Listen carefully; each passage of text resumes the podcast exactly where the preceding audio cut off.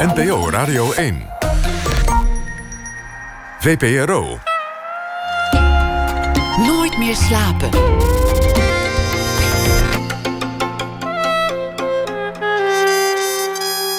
Met Esther Naomi Perquin. Goedenacht en welkom bij Nooit meer slapen. Rijk gedekte tafels met vis, oesters, kaas, vleeswaren of brood. Sinds gisteren toont het Mauritshuis de ontwikkeling van maaltijdstillevens uit de Gouden Eeuw. En rond half twee hoort u culinair journaliste Janneke Vreugdeheel... met wie we de tentoonstelling Slow Food hebben bezocht. En Janna Loontjes, onze schrijver van dienst... leest een verhaal voor bij het nieuws van de voorbije dag. Maar komend uur zit tegenover mij Pieter Derks... Hij wist het al jong, zo jong dat hij de klas amuseerde door bijvoorbeeld André van Duin na te doen. En wat zegt dat eigenlijk, vroeg ik me af, als je zo vroeg in je bestaan besluit dat je gehoord en gezien wil worden? Wat zijn je andere opties eigenlijk? Voor politicus was hij te veel op de waarheid gesteld en voor dictator was hij wegens verregaande vriendelijkheid ongeschikt. Cabaretier bleek in alle opzichten een goede keuze. Er volgde een hele reeks voorstellingen, columns en televisieoptredens bij De Wereld Draait Door onder meer. Actualiteit werd meer en meer zijn handelsmerk. Zijn voorstellingen gaat altijd over wat er speelt in de wereld. Ook in de nieuwe voorstelling Spot, tot juni te zien in theaters door het hele land, deelt hij zijn kijk op de actualiteit met het publiek. En dat delen doet hij even subtiel als nadrukkelijk. Je voelt in de zaal dat er geen voltooid product wordt aangeboden. Want er is in dat verhaal altijd denkruimte en nieuwsgierigheid en soms zelfs twijfel misschien. Tussen de razendsnelle grappen door. En eigenlijk zit er dus maar één ding enorm tegen in het leven van Pieter Derks. En dat is zijn vriendelijke imago. Hoe goed hij ook zijn best heeft gedaan, eigenlijk is het onmogelijk om hem niet aardig te vinden. Op het schoolplein van de cabaretwereld staat hij, zoveel is helder, niet vooraan bij een wedstrijd brandstichting of een knokpartij. En toch weet hij keer op keer heel geniepig eigenlijk ergens tegenaan te tikken. Een wereldbeeld, een mening, een identiteit. Hij tikt er tegen en je voelt hoe snel dat wankelt. Pieter Derks, fijn dat je er bent. Ja, fijn om er eh, te zijn. En ook gewoon net uit de kleedkamer gerold. Ja. En hierheen. Ja gekomen. Het was een warm bad in Rotterdam. Uh, een hele volle zaal met blije mensen. Ja. Voel je dat ook een beetje als je er staat? Ja, zeker. Dat voel je. Uh, ik speel altijd heel fijn in uh, Rotterdam. En, en die zaal, het is, een, het is gewoon een hele lange rechte bak stoelen. en, dat, en dat komt gewoon ook echt in één keer heel direct over je heen. Dus dat is, dat is heel fijn, ja. ja. Ik moest de afgelopen week, omdat ik aan jou dacht ook ineens denken aan de positie van de man in de eerste feministische golf. Dat kwam, ik zat me af te vragen of het nou moeilijker is geworden als cabaretier. Toen die, toen die positie van die man ineens anders werd, toen, toen moest hij ook. Nou, hij moest hard en zacht worden ineens. En hij moest stelling nemen. En, ja. en toch ook weer toegankelijk en, en aaibaar blijven. En eigenlijk is dat met cabaretiers ook een beetje nu, denk ik. Um... Jullie moeten wel veel tegelijk. Ja, misschien wel ja. Alhoewel ik misschien eerder last heb van het feit dat we weer terug zijn bij de man voor de eerste feministische golf. dan, uh, dan van die hele feministische golf. De, volgens mij is het juist. Uh, daar heb ik in het maken van deze voorstelling ook wel veel uh, gesprekken over gehad met mijn regisseuse Jessica Borst. Over dat, dat er is natuurlijk ook een soort mannelijkheid die het voor het zeggen heeft in de wereld. En het is een soort hele grote mancave geworden. Um, dus ik had, ik had eigenlijk juist het idee dat, dat die mannelijkheid uh, veel nadrukkelijker en belangrijker is dan, uh, dan voorheen. Het is ook wel te merken dat je je daar niet helemaal lekker bij voelt. Volgens ja. mij ook nooit geweest. Nee, klopt. Nee, nee. Ik ben nooit een, uh, een macho man of een. Um, ja, hoe zeg je dat? Ja. Um, ik ben ook nooit iemand geweest. Ik ben altijd conflictvermijdend en vriendelijk en rustig en uh, zacht. En, uh, um, dus uh, ik heb me nooit zo thuis gevoeld bij hele, hele mannelijke mannen, nee. Oh, dus lekker een, een bushokje in elkaar staan trappen of een... Nee, nee. Of iemand in elkaar staan. Nee, nee. nee. God, jammer. Ja. Um, jij zat, las ik, op een Jena-planschool. Ja. En daar had je het ook niet heel makkelijk. Uh, in een aantal opzichten. Er was wel behoorlijk wat gepest, begreep ik. En dat verbaasde me een beetje, omdat ik bij een Jena-planschool. Ja. En dan ook nog in, in Nijmegen. Nou ja, maar het, het, eh, het pesten was op de basisschool. En dat was, dat was geen Jeneplanschool, dat was gewoon een openbare Dat was gewoon een harde- basisschool. Dat gewoon, ja, precies. Dat was gewoon een Snoeiharde basisschool. Keiharde eh, basisschool. Eh, en daarna ben ik eigenlijk bewust, voor, ja, ja, bewust naar die uh, Jeneplanschool gegaan. Omdat dat, dat was de middelbare school waar heel veel ruimte was voor buitenschoolse dingen. Eh, theaterlessen hadden ze daar bijvoorbeeld. En, de- en bij dat Jenaplan hoorden weeksluitingen en kerstvieringen... en allemaal mogelijkheden om op te treden. Eh, en dat zag ik wel zitten. Dus dat was eigenlijk toen al een bewuste keuze om daar naartoe te gaan, ja. Dat waren de gunstige jaren dus. Ja, ja dat waren Eigenlijk was de basisschool jaren, ja. het, het Ja, zwaarste stuk. Ja, daar is de, daar is de, de, de basis gelegd. En de, de rest heb ik daarna... eh, daarna heb ik het vorm kunnen geven, ja. Maar was het dan ook echt zo wat ik net noemde... dat je André van Duin na, dat was al op de basisschool? Ja, dat was, ja, dat was op de basisschool. Groep 5, 6 zo'n beetje. Had ik eh, twee juffen. Die, eh, die, dat, die dat heel leuk vonden. Om, om, dus dan hadden we elke vrijdag een toneeluurtje. En, en dan mocht iedereen iets doen en optreden. En, en dat vond ik superleuk. En hielp dat ook? Ik bedoel, als je nou gepest wordt, dan zijn er natuurlijk juffen die, Ja. die je aanraden om terug te slaan of om het te negeren. Of Ja, in jouw geval kreeg je als tip: ga, ga pro- proberen eens André van Duin te worden. ik weet eigenlijk niet meer hoe dat begonnen is. Of iemand dat als tip gaf, of dat ik het zelf bedacht. En eh, volgens mij was het ook eh, niet per se altijd leuk of geslaagd. En was het ook niet, het hielp me ook niet om ineens wel populair te worden. Dus ehm, nee, ik weet niet of dat per se al- als, als middel tegen het pesten was. Want het maakte me ook juist misschien nog wel weer een beetje meer zonderling of, of buitenstaander. Of eh, eh, door weer iets te doen wat, eh, wat de rest niet deed. Of te- door, door, er weer, door me weer anders neer te zetten, zeg maar. Maar je ging er wel staan. Ten Ja. overstaan. Ik bedoel, de meeste kinderen die, die, die zijn al drie weken... hebben die koorts vanwege één spreekbeurt. Ja, Laat staan dat je ook nog een act Ja. gaat, gaat opvoeren. Ja. Wat gebeurde er dan op het moment dat je daar stond? Dat, wat, wat veranderde er dan ineens dat je dat... Ehm, ja, ik kan me dat letterlijke gevoel niet meer zo. Ja, ik, ik denk dat het vooral eh, heel erg. Ik, ik, ik wilde het vooral heel graag worden. Dus volgens mij eh, zag ik, ik zag André van Duin op televisie of ik zag cabaretvoorstellingen. Of ja, toen bezocht ik nog geen voorstellingen, maar ik zag wel cabaretiers. En volgens mij wilde ik dat gewoon heel graag doen. En dacht ik, nou ja, dan maar hier. Maar ehm, dat, dat publiek en die, en die kinderen, dat was meer gewoon een soort noodzakelijke kwaad. Dat was dan maar het publiek voor die keer. Het was het eerste theater waar je gewoon noodgedwongen Ja, precies. Ja. mee zat opgescheept. Ja, ja, ja, gewoon mensen met een abonnement die verder niet heel bewust voor de voorstelling hadden gekozen, maar er toch maar gewoon zaten. Ja. Maar dat je dat zo jong wilde worden, dat, dat betekent dus ook dat je heel jong al cabaret hebt gezien. En dat dat blijkbaar iets in je. eh, ja, en ik, ik, ik, ik, vroeg het me dus in het begin even af of je dan niet gewoon eigenlijk ook dictator wil worden of politicus. In ieder geval iemand die. Het is een bepaalde machtspositie, wel op een Ja. vriendelijke manier. Ja. Mensen zitten daar vrijwillig, namelijk over het algemeen. Over het algemeen wel. Voor zover ja, wij weten. Maar het is, het is wel een, een plek waar je omhoog beweegt, je losmaakt van Ja. een groep en daar tegenover gaat staan. Wat in feite gewoon iets heel griezeligs Ja. is. Ja, ja en eh, ik denk dat dat, ehm, dat, dat ehm, waarschijnlijk ook voortkwam uit het feit dat ik verder eh, de rest van de dag op het schoolplein eh, nergens bovenuit stak. Of in elk geval niet, eh, de, ehm, niet bij de rest hoorde en, en, en niet gezien of gehoord werd. En dat ik dacht van, nou, maar dan is dat mijn plek. Dan is dat mijn... Het heeft wel altijd als een soort... Toen al, dat, dat gevoel had ik wel al heel sterk. Eh, een soort houding van, wacht maar. Ik ga, ik ga gewoon wat anders doen. Gaan jullie nou maar lekker, eh, gaan jullie nou maar lekker hier populair zijn en vroeg pieken? Eh, ik hou het nog even in en ik ga gewoon heel gestaag en langzaam uiteindelijk doen wat ik leuk vind. En, dat, dat, en dat gevoel had ik op de een of andere manier als kind al wel, dat het een soort, ook een soort wraakactie was. Nou, nou, dat, dat ga ik, dan ga ik gewoon lekker dit doen. En het zal waarschijnlijk nog even duren, maar er komt een dag en dan ben ik beter af. Zo, zo, zo lang duurde het uiteindelijk allemaal ook weer niet. Nee, dat viel ook wel weer reuze mee. Ja. Heb, je, heb je ze later, heb je nog wel eens. Was er één specifieke pestkop of was het ook weer niet zo georganiseerd? Ehm, nee. Nee, ik, eh, nee het, was niet, het was niet één kwelgeest die de, die, die, die de hele tijd eh, dwars zat. Maar ehm, eh, ik was denk ik ook gewoon een makkelijk slachtoffer voor iedereen die zin had om te pesten. Dus, dus het kwam van meerdere kanten, ja.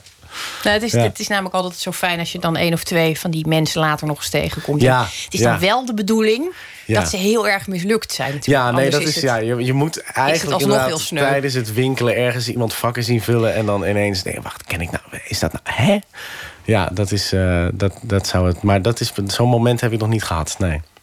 Kun je je dat herinneren, dat, dat, dat moment waarop je voor het eerst cabaret zag? Of is dat niet één specifieke herinnering aangekoppeld? Eh, ja, voor mij is. Volgens mij was Herman Vinkers een van de eerste. In elk geval is dat de, eerste waarvan ik me echt wel kan herinneren dat ik in die zaal zat en het zag gebeuren. En eh, ehm, nou ja, dat ik. Dat ik eh, ik, ik, ik, zat ook op het balkon, weet ik nog, in de Schouwburg in Nijmegen. Dus ik keek ook een beetje over die zaal uit. Dus ik zag die zaal vollopen. En ik zag op een gegeven moment dat doek opengaan en hem opkomen. Dus ik, heb, ik, ik weet nog dat ik ook gewoon zat te kijken naar wat er gebeurde. Naar, eh, naar die magie van dat theater en van een man die een verhaal vertelt en grappen maakt en een hele zaal meeneemt. Ik Eh, vind Herman Vinkers ook wel echt een cabaretier... waar je, waar je zelfs kleine kinderen mee naartoe ja, durft ja, ja, te nemen. ja. ja dat, ik heb heel veel eh, van hem. Toen ik begon op de middelbare school, begon ik eh, een beetje cabaret eh, te doen en, en, eh, en, en optredens waar ik dan gewoon teksten van anderen eh, bij elkaar gooide. Dus ik heb, ik heb nou ja, conferences gemaakt met teksten van zowel Wim Kan als Herman Vinkers als Joep van het Hek. Wat denk ik achteraf best een hele rare mix is geweest. maar eh, ja, dat, eh, daar staat heel veel Herman Vinkers bij, ja. Ja, Ik vond hem ook altijd ontzettend leuk. Ja. Nog trouwens. ja zeker. Ehm, je zei net, toen we het hadden over die André van Duin act... dat was ook niet altijd geslaagd. Dat was ook niet altijd goed. Dat gevoel had je dus ook al heel snel. Je, je wist dan wel dat wat je stond te doen... eigenlijk nog niet was wat je zou moeten staan te doen. Ehm, ik weet niet of ik me daar toen ook al zo bewust van was. Dat is misschien ook gewoon hoe ik het nu achteraf invul. In geval kan ik me niet... Dat is het vooral. Ik kan me eh, niet herinneren dat dat, dat, dat aansloeg. dus het is vooral... eh, ik weet niet eens of het echt mislukte, maar ik, ik kan me niet... Het was niet zo dat ik dat ging doen. Dat ik dacht, aha, dit is waar ik hoor. Dit is mijn bestemming. En iedereen moet meteen lachen. En ik heb alles aan mijn kont hangen. Dat was helemaal nog niet... eh, het was geen natuurlijk... Voor mijn gevoel was ik geen natuurtalent, zeg maar. Dus ik heb het me wel eigen moeten maken. Dus dat is vooral waarom ik eh, zeg van... nou, het was volgens mij nog lang niet altijd eh, geslaagd. En dat, en dat eigen maken, hoe, hoe zag dat eruit in de praktijk? Eh, heel veel doen en heel veel schrijven en optreden. En ehm, ehm, op de middelbare school dus al die gelegenheden aangrijpen die er waren. Op een gegeven moment had ik bij de, bij de... Er waren van die jaarsluitingen aan het einde van het jaar... en dan mocht je optreden. Op een gegeven moment hadden ze verschillende podia... in de aula en in de, in verschillende zalen. En ik had ze hadden mij in de docentenkamer gewoon op een podium neergezet. En daar stond ik dan de hele avond. en in de rest van het gebouw gebeurden dan eh, de andere dingen. En ik, eh, ik had gewoon een plekje en dan kon ik gewoon lekker de hele avond in mijn gang gaan. Ehm, dus dat, eh, dat was het vooral heel veel doen. En toen ben ik na de middelbare school naar de, de Koningstheateracademie gegaan. Om, omdat ik gewoon alleen maar dit wilde doen. Er was ook geen ander idee. Want je- Nee. je, kunt nog bedenken dat het gewoon ga- fout gaat. Ja, Met heel veel mensen gaat het namelijk fout. ja, ja. Vooral als ze denken dat het heel grappig zal worden, dan gaat Ja. kan het heel vaak fout gaan eigenlijk. Ja. ja, ik heb dat op de een of andere manier nooit als optie eh, meegenomen. Misschien dat, het, misschien dat het juist daarom wel goed is afgelopen. Dat ik niet alvast een reserveplannetje klaar had staan. Van nou, als het een keertje tegenvalt, dan eh, ga ik gewoon lekker alsnog... eh, ja, ja. Dus eh, nee, dat heb ik eigenlijk nooit, nooit gehad. Ik dacht gewoon, ja, ik wil dit doen. En er zijn ook wel mensen inderdaad ook op school... eh, decanen of eh, leraren die dan zeiden... ja, maar je kan toch ook de Nederlands gaan studeren... en dan kun je ook heel veel teksten schrijven... en dan ben je ook met taal bezig. En dan zijn ook heel veel cabaretiers die, die dat hebben gedaan... en dan toch nog cabaretier zijn geworden. En dan dacht ik, ja, ja, dat kan ik doen, maar dat is gewoon de omweg. Het is een vangnet. Ja, ja, het is en een soort... het kan wel eens afleiden ook. Ja, precies. Ja. Nou ja, en ik denk ook dat dat misschien eh, voor mij ook wel te comfortabel was geweest als ik, had, als, ik, als ik al een uitweg had gehad of een manier om iets te worden en te doen en eh, daarvan rond te komen en eh, een leven op te bouwen. Dan is de noodzaak misschien ook niet meer zo groot om, om door te zetten op het podium. Is dat iets wat je sowieso be- bewust probeert te vermijden? Om ergens te comfortabel in te raken? Eh, ja, ik denk het wel, ja. Ja, dat is volgens mij ook wel... En dat is wel een natuurlijke neiging die ik heb. Dus als ik, het, eh, als ik, als ik een, een paar maanden de tussenvoorstellingen in... ben ik soms een paar maanden vrij. En dan ben ik thuis en dat vind ik heerlijk. En dan kan ik echt eh, en dan kan ik alles vergeten en alles laten vallen... en, en niet eens meer nadenken. En gewoon lekker thuis zijn. En dan, dan gaan die dagen vanzelf voorbij. En dan...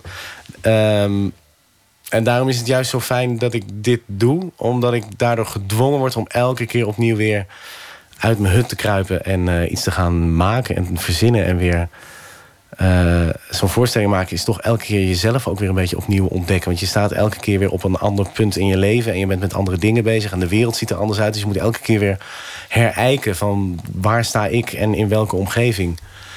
Eh, en dat is een heel intensief proces, maar ook heel mooi, omdat je daardoor wel steeds blijft ontwikkelen en ontdekken. Er zit ook natuurlijk een, een, een, een angst aan vast. Een angst dat, dat, dat, dat, als, dat als dat zou stoppen, Ja, dan verander je misschien in een, een hele gewone vrij man. saaie lul, denk ik. Ja, ja, ja. ja. eh, dat talent heb ik eh, om, een, om een hele saaie man te worden. Dus eh, nee, dat, dat, dat heb ik wel ehm, altijd. En misschien dat ik daarom ook juist wel bewust dit theater ben gaan maken. Omdat ik ben, ik ben opgegroeid in, eh, in Beuningen. Dat is een heel mooi, keurig eh, dorpje bij- Nijmegen. Met allemaal keurige huizen. En er is niet zo heel veel mis mee, maar ook niet zo heel veel spannend aan. Ehm, en volgens mij eh, voelde ik wel van ja, maar ik, de- er is nog wel meer in het leven. En ik wil wel meer voelen en meemaken. En en volgens mij is dat wel waarom ik ook die theaterkant heb opgezocht. Hoe zat dat in, in, in je gezin? Want je, je werd dus blijkbaar op jonge leeftijd meegenomen naar het cabaret. Was het Ja. dan ook daarmee gelijk een, een kunstzinnig, kunstminnend gezin? Ehm, ja, nou ja, eh, eh, niet, niet heel eh, overdreven, maar gewoon een, een keurig gezin. gewoon twee, eh twee ouders. Mijn moeder werkte bij het ziekenhuis en mijn vader bij de bank. En, en, en, en dat waren gewoon de- ja, zijn geïnteresseerde burgers die gewoon eh, eh, een abonnementje hadden bij de Schouwburg en een krant en, en de Varagids. En, Ik be- begrijp nu waar je Ja. diepe angst vandaan ja, ja, precies. Ja. Als je deze achtergrond Dus ik had, ja, nee, dat is, nee, ja, ja, zo. Dus die, dat- dat hoorde er een beetje bij, ja. Het klinkt eigenlijk gewoon als een heel aangenaam leven... wat je nu misloopt, omdat je de hele tijd Omdat ik de hele tijd aan vernieuwing doet. maar moeilijke dingen sta te doen, ja. Nee, dat klopt, ja. ja maar het, maar ik, ik, ik, nou ja, wat ik zei, ik, ik voelde ook wel dat ik daaruit weg moest, omdat het ook, ehm, eh, ja, ik werd er ook heel, ja, heel ja, somber of ik verveelde me en ik werd er onrustig van. En dat heb ik ook nog steeds wel hoor. Als ik, want het is inderdaad aan de ene kant, ik kan een paar maanden thuis zijn en heel lekker eh, hangen. Maar tegelijkertijd begint het dan ook langzaam zo steeds onrustiger te worden. En heb ik het gevoel dat eh, de hele wereld allemaal hele spannende dingen aan het doen is, eh, behalve, eh, behalve ik. Dus uiteindelijk wil ik dan toch weer iets gaan doen. Maar betekent dat ook dat je in die periodes stopt met het nieuws volgen? Want dat kan ik me bijna niet voorstellen, dat je dat ook loslaat. Nee, nee, nee. Dat wordt misschien iets minder. Ja, hoe, hoe ziet dat Maar- eruit bij jou op, op een dag? Is dat Ehm, echt van, van, van ochtends vroeg tot 's avonds laat of zelfs 's nachts? Ja, dat gaat wel door. Ik begin s ochtends eigenlijk meestal wel met... vaak al op mijn telefoon even kijken op Twitter... of er hele, hele ac- acute dingen aan de hand zijn. En, ehm, en dan eh, de krant en veel radio. En, eh, ik, en, en zeker als ik aan het spelen ben met een voorstelling... of als ik eh, voor, over een column aan het nadenken ben... dan probeer ik gewoon zoveel mogelijk te horen. Want het gaat vaak... Vaak zit het hem in één klein zinnetje of één kleine opmerking waar ik, eh, waar ik door getriggerd word en waardoor ik dan uiteindelijk aan het schrijven raak. Eh, maar eh, nou ja, uiteindelijk komen dan alle dingen die ik. Ik ben de hele week allemaal dingen aan het opslaan en opzuigen en meenemen. En vaak heb ik dan wel zo gedachten of ideeën. En dan denk ik, ja, dat is nog een soort vaag ding. Nou ja, dat- laat maar. En soms dan komt er ineens één één opmerking van Mark Rutte of één eh, gebeurtenis ergens, waardoor ineens alles op zijn plek valt. En ik al die dingen die ik de hele week waarvan ik dacht, ja, waarom zit ik dit nou eigenlijk te lezen, die kan ik dan toch ineens mooi weer gebruiken en eh, erin schuiven. Dus het is heel veel, eh, heel, veel, ja, heel veel lezen en daar uiteindelijk soms iets mee doen. Maar Het, het is ook echt, het, het, het is wel echt je materiaal geworden in de loop der tijd. ja, ja, Wat ook eh, het gevaar met zich meebrengt, zoals, zoals schrijvers... Die, die gaan naar het kerstdiner bij hun moeder... en, een, en daar zit hun zus en een, en een moeilijke zwager. En, een, en die zitten al dat, al dat emotionele gebeuren... zitten ze om te zetten in materiaal. ja. Waardoor ze ook eigenlijk nooit echt helemaal aanwezig zijn... en wel Ja. geraakt worden, maar ook tegelijkertijd denken... dit kan ik gebruiken, dit kan ik Ja. Nou ja, een beetje de, de vloek van de schrijver in klassieke vorm. ja. Eh, dat is al erg genoeg. Maar jij hebt het dus ook gewoon, eh, als je, eh, ook als je, als je verschrikkelijke dingen leest. ja. Of zit er dan toch nog een. een huil je bijvoorbeeld nog wel eens of nieuws? Of, of, of schrik je? Of word je heel boos? Of, Ja, zeker. Ja. Oh nee, maar het is, ik zit ook niet heel technisch te kijken. Het is juist. ehm, het zijn juist de, de, de dingen waar ik wat bij voel. De dingen waar ik eh, boos of eh, verdrietig of geschokt over ben. Dat zijn juist vaak de dingen waar ik over wil schrijven. Dus dat is, dat, juist dat gevoel is vaak het beginpunt. Ehm, en, en, en al dat, al dat eh, technische van... oh ja, maar kan ik hier een grap of kan ik dit omdraaien? Of, eh, dat is uiteindelijk allemaal de uitvoering. Maar de basis is gewoon dat ik iets, dat ik iets lees of iets zie... en dat ik daar eh, iets van vind of iets bij voel... en denk, ik moet dit, ik moet dit op een of andere manier vorm gaan geven. En dan, en dan is die vorm is dan een column of een, of een paar grappen. En dat, dat zijn de, de, mooiste dagen zijn als ik 's ochtends iets in de krant lees... en denk, nou, hoe kan dit? En daar dan de hele dag eh, mee bezig ben... of een beetje loopt, eh, loopt te mopperen in mezelf... Of, eh, en dan op een gegeven moment een beetje oh, wel- wel in een soort boze gebui... dingen op gaan schrijven... en dan s s'avonds op het podium in de voorstelling... het er ergens tussendoor kan fietsen... en de zaal lacht en dan denk ik zo, hopsakee, opgeruimd staat netjes. Dat is verwerkt. het is uit je systeem. Ja, precies, ja. ja. Is er dan een. een eh, want het, je hebt dit niet altijd gedaan. Even voor de, het is niet zo dat je van begin af aan dacht: ik ga eh, cabaret maken met het nieuws als uitgangspunt. Het is, Nee. het is steeds meer geworden Ja. eigenlijk. Dat betekent dat je iets anders hebt ingeleverd. Mis- Misschien meer persoonlijke verhalen of, of anekdotes. Ja, ehm, ja. Alhoewel dat nu langzaam ook wel weer bij elkaar begint te komen. Ehm, maar in, mijn- in mijn eerste voorstelling zaten inderdaad meer persoonlijke verhalen. En dat ging ook meer nog over... eh, gewoon, ja, ik was ook twintig toen ik mijn eerste voorstelling maakte. Dus dat, dan gaat het ook gewoon over heel andere onderwerpen. En dan, Klerasiel. ja, ja, bijvoorbeeld, ja. Eh, en eh, meisjes en de kroeg en stappen. En, en daar zat dan een soort heel romantisch liefdeslijntje doorheen. En nou ja, goed, er waren...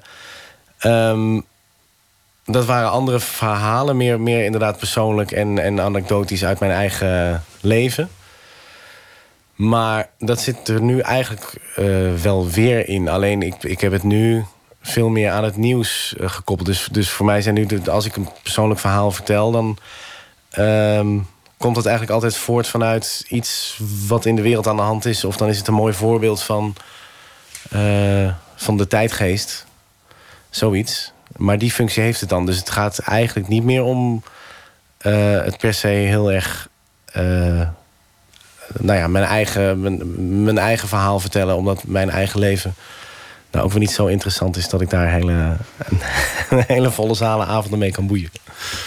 Ja, dat, nou, dat, ja, dat weten we dus eigenlijk niet. Nee.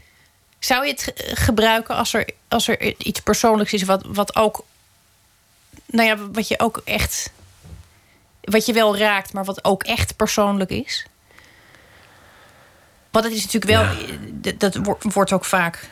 Nou ja, dat, daar hadden we het net al even over. Dat, het, dat er veel gevraagd wordt van cabaretiers. Ja. En leuk zijn, en scherp, en geëngageerd, et cetera. Ehm, nou, dat persoonlijke aspect, dat wordt ook heel vaak ontzettend gewaardeerd. Ja. En het, dat is soms ook kitsch. En het Ja. is soms ook eh, makkelijk, denk ik. Zou je, het, zou je het doen als het. Ja, eh, ja, nou ben ik net een politicus, maar dat hangt natuurlijk helemaal van de situatie af. Nou, iedereen Maar- heeft het recht om, twee minuten per dag een politicus te Oké, zijn. nou dan, eh, dan hebben nu we de eerste 20 seconden alvast gehad. Nee, maar ehm, nou, kijk, ik heb, er zijn wat mij betreft niet taboes in die zin. Het is, het is niet dat ik dingen wil verzwijgen of verstoppen. Uh, maar het is gewoon dat ik heel vaak denk... ja, het is niet zo relevant, of het is niet interessant genoeg... of het is niet... Bruikbaar. Uh, bruikbaar, ja. En, uh, en als, er, als, er iets, als er iets heel indringends gebeurt... en ik kan daar op een mooie manier vorm aan geven... inderdaad zonder er kiets van te maken... dan, ja, prima. Dus het, het is niet dat ik daar principieel tegen ben. Alleen in mijn geval vind ik het, ik vind het gewoon veel interessanter... om over de wereld na te denken en... en en mezelf daar alleen maar in te plaatsen en als een soort um, leidend voorwerp te gebruiken in het hele verhaal. Dan, uh, dan om nou mijn eigen, mijn eigen drama heel uh, groot op het podium neer te leggen. Ook omdat het drama nou ook weer niet zo heel groot is. Nee, nee dus, je, ja. schildert natuurlijk in zekere zin wel een zelfportret. Uh, ja. Door te kijken wat er buiten jouw eigen lijntjes ja. gebeurt. Het is een soort zelfportret in negatief wat dan op die manier ontstaat. Uh, dat, zou, uh, dat zou kunnen, ja. ja. Ja, ik heb hier ja. zelf ook nog niet heel goed over over deze ja. inschatting. Ja. Nee, dat zou goed kunnen. Het, het is... Maar misschien inderdaad juist omdat ik... Omdat ik uh, ook nooit heel stellig en, en hard dingen zeg. Omdat ik juist in, in de voorstelling ook altijd een beetje aan het zoeken... en, en twijfelen en wikken en wegen en nadenken. Dus, dus misschien wordt langzaam in de voorstelling wel duidelijk wat niet bij mij hoort en wat allemaal niet. Uh, maar uh, uh, is het voor mezelf ook nog niet helemaal duidelijk wat voor man ik nou eigenlijk ben? Dat zou natuurlijk heel goed kunnen. Het zou misschien ook best wel ongezond zijn als ik dat, als ik dat nu al zou weten. Nou ja, het, het heeft natuurlijk. Dat, dat, dat zal je ook niet onbekend voorkomen, schat ik zo in. Na, na al die jaren dat je hiermee bezig bent en met jezelf zit, zit opgescheept. Zoals ja. we allemaal met onszelf zitten opgescheept. Maar het, is, het, het kan ontzettend vermoeiend zijn, het eeuwige twijfelen. Ik kan me voorstellen dat er ook op een gegeven moment een verlangen ontstaat. Waarbij je denkt, ik ga nou wel eens een keer een bushokje in elkaar trappen. Of ik ga wel eens een keer één keer samenvallen met wat ik vind. Zonder dat ik daar nog ja. op terugkom.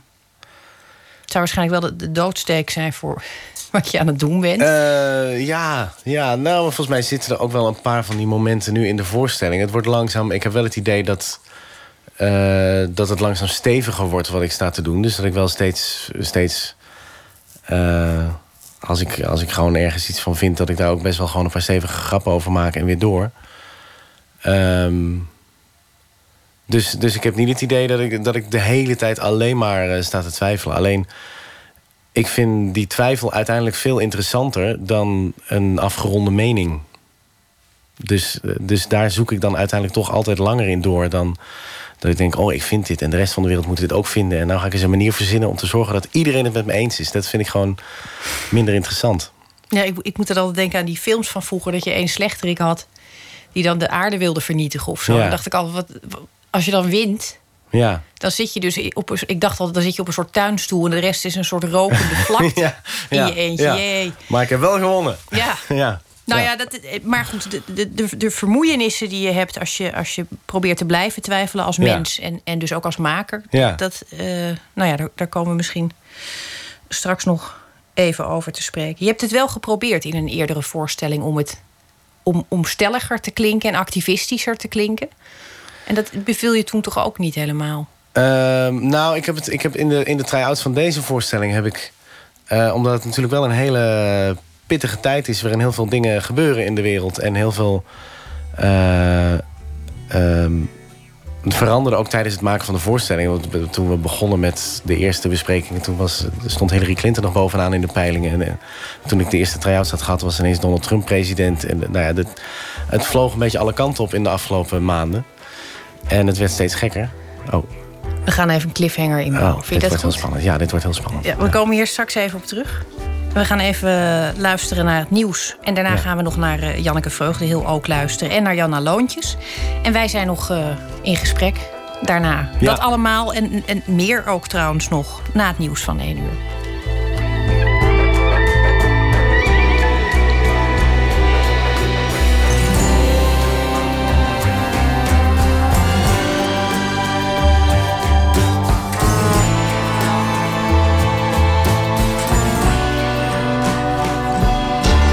Op Radio 1, het nieuws van alle kanten.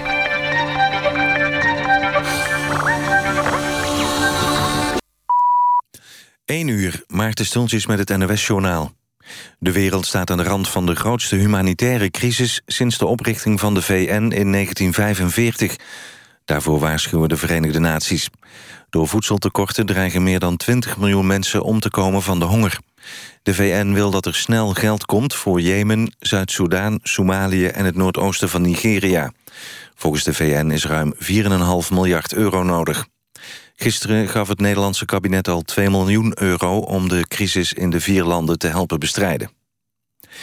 Bij de campagnebijeenkomst van de Turkse minister van Buitenlandse Zaken... wordt morgen extra streng gelet op de openbare orde en veiligheid. Dat zei premier Rutte naar aanleiding van de aangekondigde komst... van de Turkse minister naar Rotterdam. Hij gaat naar het huis van de Turkse consul daar. Het kabinet wil niet dat de minister komt, maar kan hem niet tegenhouden. Rutte zei dat burgemeester Abu Taleb van Rotterdam niet zal toestaan... dat er op de stoep publiek komt te staan. Justitie in Spanje wil een nieuw proces tegen twee verdachten... van de moord op volleybalster Ingrid Visser en haar vriend Lodewijk Severijn... die niet zijn veroordeeld. Het zijn de eigenaar van een citroenboomgaard... waar de twee werden gevonden... en een Roemeen die zei dat hij dronken op bed lag... toen de Nederlanders werden vermoord. Hij kreeg vijf maanden cel voor betrokkenheid. Ingrid Visser en haar vriend Lodewijk Severijn... werden in 2013 vermoord in Spanje. Twee andere mannen kregen daarvoor 34 jaar cel. De Amerikaanse schrijver Robert James Waller is overleden. Hij werd wereldberoemd met de roman The Bridges of Madison County. Het boek was een van de grootste bestsellers van de 20e eeuw... en werd later verfilmd met Meryl Streep en Clint Eastwood in de hoofdrol. Robert James Waller was 77 jaar. Het weer, het koelt vannacht af naar zo'n 2 graden. Morgen bewolking, maar ook wat zon bij een graad of 13. In het noorden kan later op de dag wat regen vallen. Zondag droog en af en toe zon, het wordt dan zo'n 14 graden. Dit was de, het NOS Journaal. NPO Radio 1. VPRO. Nooit meer slapen.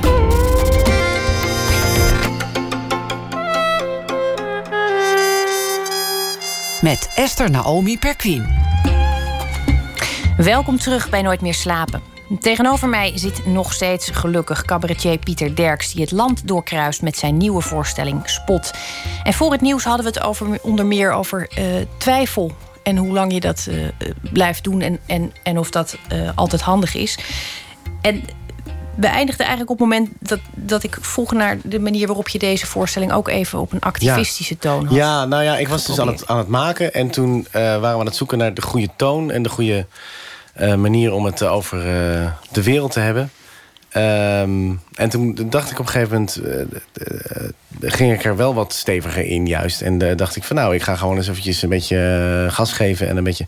Alleen als ik, als ik het zeker weet, en ik sta dat uh, te zeggen, dan word ik ineens een heel naar bedweterig uh, wijsneusje. En dat is gewoon echt niet leuk om naar te kijken.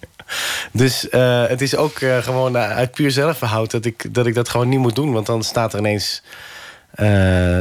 Ja, staat er ineens een heel wijsneuzerig jongetje een beetje uit te leggen hoe de wereld in elkaar zit. En dat is, dat is ook gewoon niet geloofwaardig. Ik ga nu wel de tel bijhouden. Hè. We, zit, we hebben nu een saaie ja. lul in je ja. aangetroffen. Oh, ja, ja, ja. En nu zit ja. er dus ook nog een bedweterig mannetje mm. ergens in je. Ja. Het is een, een boel om wel om te onderdrukken allemaal. Ja, ja. Maar ik, oh, ja, ik weet niet of het onderdrukken is per se. Maar gewoon... Uh, uh, misschien is dat juist dat uh, saaie wel een kwestie van onderdrukken. En is dit is dit juist de, de, vrijheid. Tenminste, dat is waar ik naar, naar zoek. De, ook bij deze voorstelling naar gezocht heb. Om juist zo vrij mogelijk op het podium te staan. En dat is in mijn geval dus gewoon een beetje twijfelen. Ja, ik, ik nou ja, goed, ik ben de, de eerste die ontzettende voorstander van twijfel is. Denk ik. Misschien de, de tweede. Maar... Um, nou ja, het, het, het is ingewikkeld. Want we zitten natuurlijk met z'n allen in verwarrende tijden. Ja. En uh, we snakken ook, ondanks dat we de hele tijd roepen... we willen nuance en we willen dat mensen nadenken... we snakken natuurlijk ook wel naar antwoorden. Ja. Dat is heel, het is ook heel verleidelijk, vind ik... als er dan iemand is die ook nog grappig is en leuk en innemend. Ja. denk ik, nou vertel jij nou alsjeblieft even hoe het, hoe het zit. Ja. Denk ik dan als, als toekijker. Ja, dat is ook heel fijn als dat... Uh, en de... Um Alleen dat, eh, het is uiteindelijk ook gewoon een kwestie van karakter. En dat is gewoon niet wat ik doe of wie ik ben. Dus uh, er zijn ook cabaretiers die het wel heel zeker weten en die dat heel fijn kunnen vertellen. En dan zit ik ook in de zaal en denk ik: Oh ja, oh wat fijn. Ja, heeft er gelijk. Ja, zo is het. Ja, ja, zeg het ze, zeg het ze. Harder. Alleen dat is niet mijn talent. Ik, ik, ik, nou ja, ik kan dingen een beetje ja, ik zeg zelf altijd niet nergens tegen aanschoppen, maar het voorzichtig onderuit zagen. En dat is, de, dat is wat ik kan en leuk vind om te doen. Dus het is uiteindelijk, en dat is volgens mij het belangrijkste bij cabaret, dat is ook wat het zo moeilijk maakt. Het moet echt heel erg kloppen en bij je passen. Omdat het, je staat één op één iets te doen wat je ook zelf gemaakt hebt. Je bent de maker en de uitvoerder van je eigen voorstelling. Dus je kan niet. Um, met een soort ironische afstand uh, als acteur doen... van ja, nou, wat hier de tekstgever nou weer mee bedoeld heeft. Weet je, het valt allemaal samen. Dus, dus het moet helemaal kloppen en je moet er helemaal achter staan. En het moet helemaal bij je passen. Als je het zo beschrijft, vind ik... het is ook ontzettend eenzaam, eigenlijk. Ja, ook wel, ja. Je hebt niet eens een, een, een koffieautomaat met collega's... dat je even... Nee. Jullie zitten niet met z'n allen in één gebouw? Nee, we zijn elke dag uh, in gebouwen die redelijk ver van elkaar afstaan. Ver genoeg om nog van mekaars kaartverkoop niet in de weg te zitten. Dus dat is eigenlijk een hele onhandige manier van werken. Ja, maar ik, heb, ik heb twee technici bij me. Uh, uh, en vaak een chauffeur tegenwoordig ook. Dus dat is, dat is dan wel een soort clubje waarmee we onderweg zijn. Dus dat is wel echt een fijne, een, een fijn clubje collega's. Dus dat zijn mijn collega's eigenlijk. Maar heb je tijdens het maken... Je, ik bedoel, je, je doet dit natuurlijk nu... Uh, gezien je, je doet dit een derde van je leven, of misschien zelfs meer. Ja. Dat is best veel trouwens. Ja, als je het zo zegt, dan denk ja. je... jeetje, ga wat anders doen, man. Denk ik ook ineens. Nee, dat dacht ik niet. Maar ik kan me voorstellen dat je, dat je daardoor heel goed weet... inmiddels wat je aan jezelf hebt... en wanneer het te gemakkelijk gaat en wanneer je tegen jezelf. Dat, dat, dat heb je allemaal op orde. Maar het kan toch heel prettig zijn, kan ik me voorstellen, om tijdens dat proces met iemand daarover in gesprek te kunnen. Iemand anders dan, je, dan jezelf in dit geval. Ja, nou, ik heb dus een vaste regisseuse, Jessica Borst, met wie ik dat uh, doe. En dat is echt wel um, een, echt een sparringpartner en iemand met wie ik vanaf het begin. De voorstelling begint eigenlijk gewoon met dat wij ergens een kopje thee gaan drinken. Dat is hoe de voorstelling ontstaat. En dan uh, van daaruit gaan we gewoon eerst heel erg uh, kletsen over de wereld en, uh, en het leven. En wat me bezighoudt en wat er in de wereld aan de hand is. En dan komen daar een paar onderwerpen uit, of een paar ideetjes, of een paar halve teksten. En dan ga ik dat een beetje uit zitten werken. En dan een paar weken later spreken we nog een keer af. En dan lees ik wat dingen voor. En dan, dus dus ik maak het wel echt samen met haar in die, in die eerste fase. En dan langzaam op een gegeven moment is die eerste try-out er. En dan is het gewoon de tekst printen en het podium op. En dan kijken wat er gebeurt. En van daaruit wordt het dan, uh, wordt het dan steeds meer mijn voorstelling. En, en moet ik hem echt uh, helemaal zelf in de, in de vingers zien te krijgen. Maar in het begin is dat ook nog heel erg uh, samen, ja. En als je nu, want dit, dit is natuurlijk een, een, nou, een heel nuttig en noodzakelijk proces, nog steeds. Ja. Maar als je terugkijkt naar je, naar je vorige voorstellingen, je ziet waar je nu staat. Um, in, in welk opzicht ben je dan aan het, aan het veranderen? Gaat dat proces nu, nu sneller bijvoorbeeld? Is het, is het makkelijker om te zien, daar moet ik op door en dat moet ik. Ja, het gaat wel veel sneller. Ja. Dat, dat, ik, ik ben veel effectiever en sneller geworden in zien van oké, dit werkt niet, dan kan het weg. Of aanvoelen, ja, het kan wel werken, maar dan moet ik het gewoon anders formuleren. Of het werkt wel, maar na één grap is de grap eigenlijk al geweest. En die vijf zinnen die er nog achteraan komen, die eh, kunnen, kunnen weg. Dus dat zijn gewoon allemaal puur vakmatige dingen... die je door ervaring een beetje uh, leert aanvoelen. Um, en ik ben veel beter geworden in weggooien. Dat is, dat is de grootste winst eigenlijk. Dat ik gewoon veel makkelijker nu, ook omdat ik veel columns en voor de wereld door natuurlijk elke week op een gegeven moment die, die grappen moest maken en heel veel materiaal moest hebben. Uh, en vaak ook als ik dan op vrijdag bij de Wereld Door had gedaan... en heel blij was met mijn grapjes... dat ik dat dan de volgende dag in het theater weer ging doen...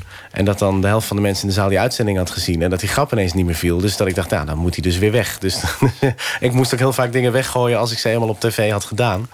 Maar daardoor ben ik heel goed geworden in gewoon uh, het durven erop durven vertrouwen dat het van mij komt en niet van mijn materiaal. Dus dat is in, in het begin bij de eerste voorstelling dan, dan, dan ben je net begonnen en bezig... en dan heb je materiaal en dan lachen de mensen... en dan denk je, oké, dit is oké, dit is een grap, hier moeten mensen om lachen... deze blijft erin. Wat er ook gebeurt, deze blijft erin. En dan ga ik het verhaal wel zo ombuigen dat, die grap, dat ik die grap kan maken. Want ik heb die grap en je klampt je helemaal vast aan dat wat werkt.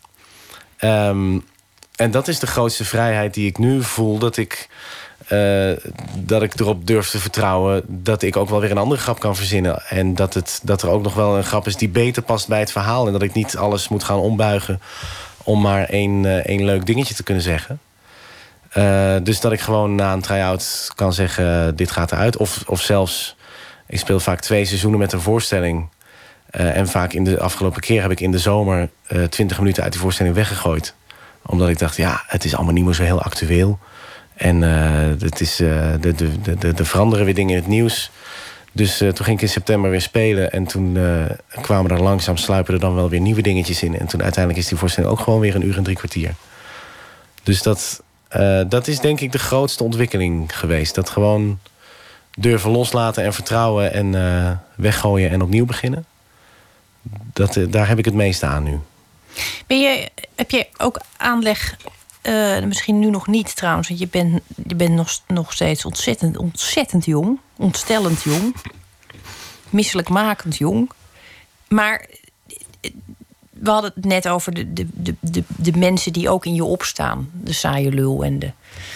Uh, wat hadden we nog meer? Wat was die, wie, wie was die andere ook? De bedweterige. Ja, ja, ja ik kan me voorstellen dat er ook, en daar hebben veel mensen mee te maken, en zeker als je dicht op het nieuws zit, dat, je, dat, dat er ook cynische trekjes ontstaan. Ben je daar gevoelig voor? Um,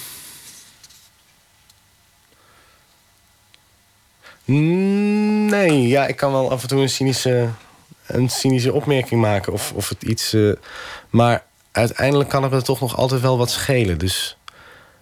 Uh, het is, het, ik, ik heb niet het gevoel dat, dat, uh, dat, dat er al situaties zijn waarin, waarin er iets in het nieuws is. Dan denk ik, oh ja, dat is weer zo'n minister. En dan, uh, en dan schouderophalend uh, weer verder gaan. En Zo ze, deu ze nou deugen allemaal niet. En, ja. Nee, nee, uiteindelijk kan het me dan altijd toch nog genoeg schelen om, om te gaan kijken wat is er nou eigenlijk aan de hand en waar gaat dit nou over. En, ehm, dus nee, dat cynisme, daar ben ik niet zo bang voor. Nee. Nou ja, het, het, is met name omdat ik, ik, ik ontwijk het nieuws wel eens. Omdat Ja. ik op een gegeven moment merk dat er een soort herhalingspatroon in Ja. zit.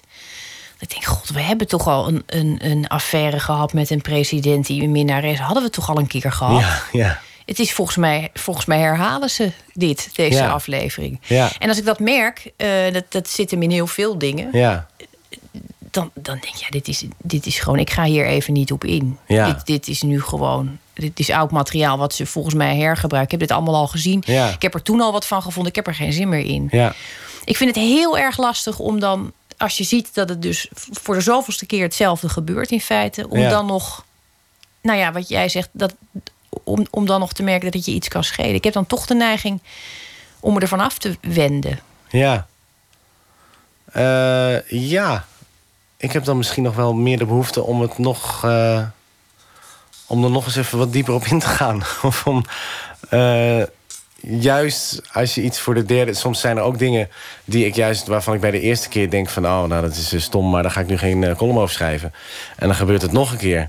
En dan eh, denk ik van, nou, dat is nou de tweede keer dat het gebeurt. En dan gebeurt het nog een keer. En dan sla ik aan en denk ik van, ja, maar wat, nou ga ik het verdomme... nou ga ik er eens een keer wat van zeggen. dus bij mij werkt het misschien wel juist andersom... dat ik de eerste keer denk van, oh ja, hoort erbij. En dan langzaam dat ik denk van, ja, maar eh, dit kan toch niet blijven gebeuren. Het kan heel bemoedigend zijn in, Ja. in dat opzicht dus. Ja. Ja. Ehm, we gaan luisteren naar muziek. En we blijven een beetje in de Pieters. Dat vonden we wel zo eh, gepast. Marble Sounds heten ze. Het is een Vlaamse groep. En die zwermen rond zanger Pieter van Dessel. En van hun laatste album Tatau komt dit weemoedige ruimtevaartnummer 10 Seconds to Count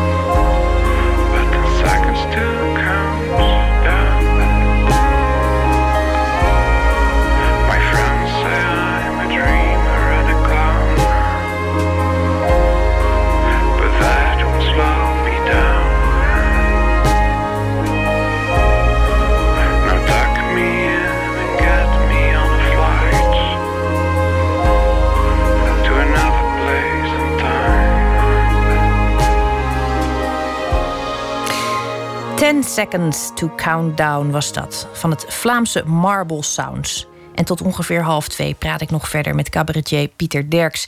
En we hebben het eigenlijk de hele tijd over je voorstelling Spot. Hij loopt nog tot eh, juni. We hadden het net even over de, de herhaling in het nieuws. En dat het bij jou dan vaak na de derde keer dat je denkt... nou ga ik er wel wat van zeggen. Ja. In hoeverre pas je de voorstelling aan? Want je hebt natuurlijk een, een hoofdlijn, een hoofdverhaal, dat, dat blijft intact. Maar, maar stel nu, bedoel, je, je gaat met deze voorstelling het land in en Ja. de verkiezingen zitten er tussendoor. Ja. De- dan moet je dus toch een hoop ga- Ja. nog gaan doen. Ja, zeker. Ja, maar dat verandert denk ik uiteindelijk... als, als over, een, over een, anderhalf jaar... als ik de laatste voorstelling van deze tournee speel... dan... ehm, ja, wat zal er, er zal misschien wel 30, 40 procent anders zijn. Omdat het gewoon sluipenderwijs vaak... eh, hier een grapje erbij, daar een dingetje erbij... eh, daar een dingetje eraf. En in deze voorstelling zitten nu ook wel echt een paar dingen... die ik de dag na de verkiezingen al eventjes heel grondig moet herschrijven. Dus, eh, dus dat blijft eigenlijk altijd wel veranderen. Maar dat, dat vind ik ook heel leuk om te doen. Omdat ik daardoor elke dag weer opnieuw eh, die voorstelling ook vanuit een ander gevoel kan vertellen. Dat het echt heel erg de voorstelling is die gaat over dat moment en die dag. Eh, omdat ik het heel moeilijk vind om twee jaar lang elke avond hetzelfde gevoel en dezelfde. Ehm, vanuit, vanuit, het- nou ja, vanuit hetzelfde gevoel hetzelfde verhaal te vertellen. Omdat het de ene keer komt, er er zit een lijntje in over elkaar in hokjes indelen. Dat zal dan misschien de ene avond wat nadrukkelijker naar boven komen. Omdat het me die dag meer bezighoudt. Of dat er iets in het nieuws is wat daar heel erg mee te maken heeft. Eh, en misschien zal op een ander moment zal het meer gaan over conflicten en vechten. Omdat dat toevallig net is wat boven komt drijven. En dat vind ik heel fijn, dat, ze, dat, dat een voorstelling zo mee kan bewegen met, met mij en met de tijd. En eh, met wat er op dat moment aan de hand is. Dus, het, is, eh, het is een ontzettend kinderachtige vraag. Maar ik ga toch eh, vragen, hoe onthoud je dat dan allemaal? ehm, Want je moet ook nog weten waar je staat. Ja. Dat, lijkt me ook, dat lijkt me nou echt iets wat ik zou. Ik heb een heel slecht Ja. geheugen. Dat ik zeg, hello Enschede. Ja. Dat je, oh, wat vervelend in Amersfoort staat. ja. Dat heb je al. Dan heb je nog alles wat er in de zaal gebeurt. En eh, waar, waarvan jij al zei, ik, ik merk daar best veel van. Ja. Je, je ziet veel, maar je, je voelt het ook in, in zo'n zaal. Dan heb je ook nog je, je- verhaal wat je sowieso wil vertellen. En dan zitten daar nog dingen geschrapt en dingen bij. En- Ja. ja, maar dat verhaal zit op een gegeven moment wel in mijn systeem. Omdat ik gewoon... Ik speel het vier keer in de week en dan blijft het... Dan, dan, dan gaat het gewoon echt in mijn lijf zitten. En dan kan ik hem echt... Ik heb ook vaak na de zomer dat ik denk... Oh, ik moet weer oppakken en ik moet video's van mezelf terug gaan kijken. En die laatste van voor de zomer heb ik dan opgenomen. En dan, en dan moet ik dat helemaal... En dat komt er dan vaak niet van. En dan heb ik toch al een, een optreden ergens. Dan moet ik eerst een half uurtje spelen of zo. En dan, en dan denk ik, oh nou ja, ik ga maar gewoon... Ik kijk wel eh, wat er gebeurt. En dan begin ik en dan, en dan loopt het in één keer weer door. Dus op de een of andere manier gaat dat gewoon in mijn systeem zitten. Eh, en dan heb ik ook de vrijheid om inderdaad ehm, intussen alvast te kunnen nadenken over... oh, ik kan dadelijk daar dat nog wel even plaatsen... en ik kan daar dat grapje nog even tussendoor. Of, ehm, dus dat, dat gaat dan eigenlijk... eh, ja, dat, dat is eigenlijk niet zo'n heel groot punt. Het is toch heel fijn gewoon dat je wel goed kon leren. En Ja, nee, ja, ja zeker. Ja. lekker ja. met boeken en zo rondliep. Ja, Daar heb je nu de voordelen van. toch wat, eh, wat aan overgehouden. Ja. hey, ehm, je hebt twee kinderen, kleine kinderen. ja. Ehm, zien die straks een, een vader die gelukkig is met de wereld? Dat is een, een beetje een, een vreemde vraag, maar ik ik vroeg het me gewoon af tijdens de voorstelling. Wat voor vader zien ze straks? In, het kader van niet cynisch worden en niet vastroesten en blijven twijfelen. En, ehm, Nou, ik heb altijd wel een soort optimisme ehm, in, de, in dat twijfelen. Of in, dat, eh, in, die, in, die, in die vragen stellen. Omdat ik altijd de, de- de- een soort, dat is misschien een heel naïef idee heb... maar dat ik eigenlijk het idee heb dat de volmaakte wereld in principe een kwestie is van... nou, misschien een paar weken de goede keuzes maken met z'n allen.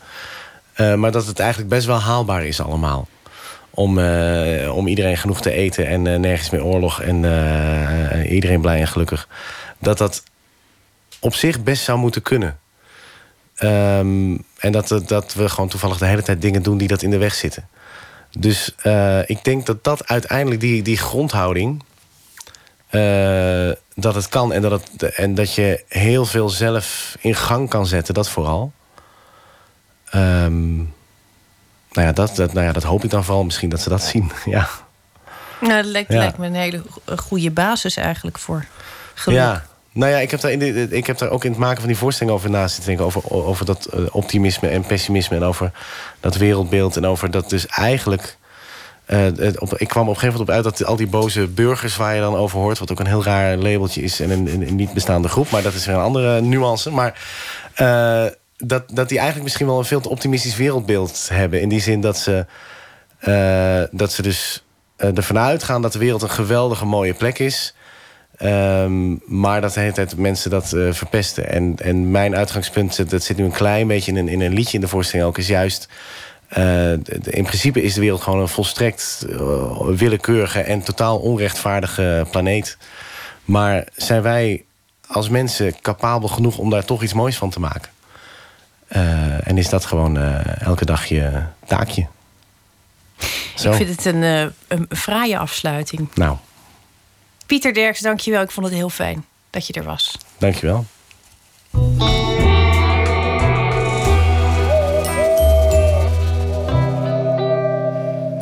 Elina Riet is een Zweedse zangeres van wie we nu een eh, eerste album hebben ontvangen, Falla. En dit is het titelnummer.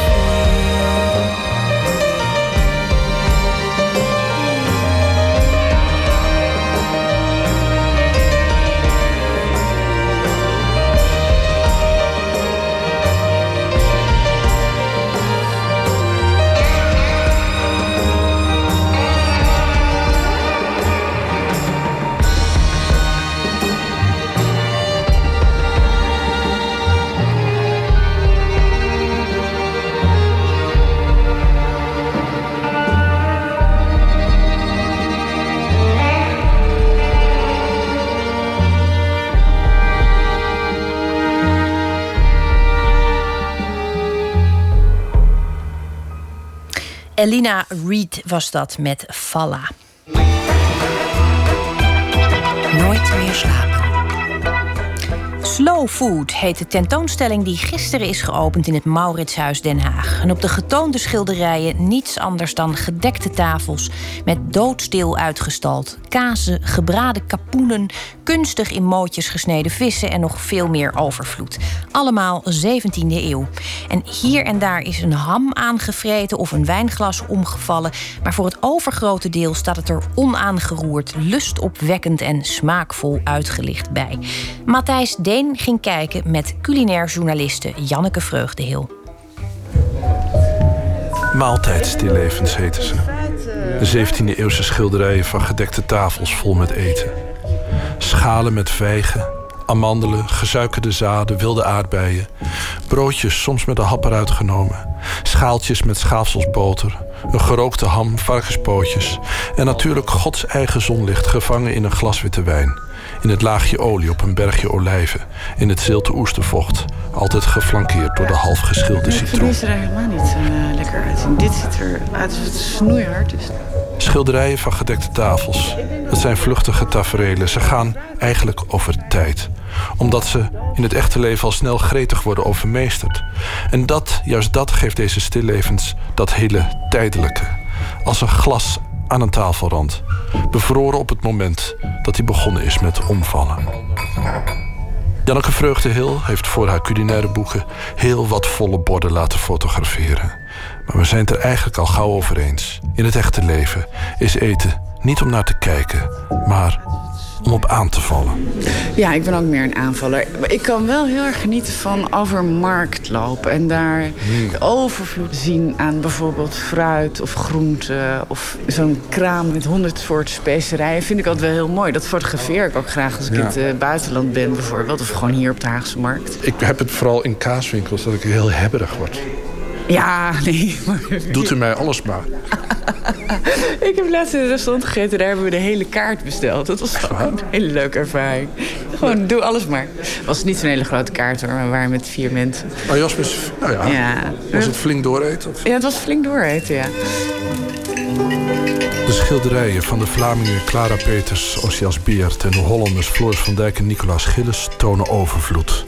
Al gaat bij nadere bestudering wel opvallen dat bepaalde ingrediënten toch wel vaak terugkomen op de verschillende schilderijen. Er zijn veel gestapelde halve kazen, nogal eens schalen met oesters en een citroen, witte wijnen, altijd witte wijnen, krakelingen, amandelen, inheems fruit. Altijd allemaal tegelijk op tafel, meestal met het licht van links en allemaal ruimhartig op brede schalen gedrapeerd. Als je wilt dat je eten er goed uitziet... moet je in ieder geval de, een flinke rand van het bord vrij houden.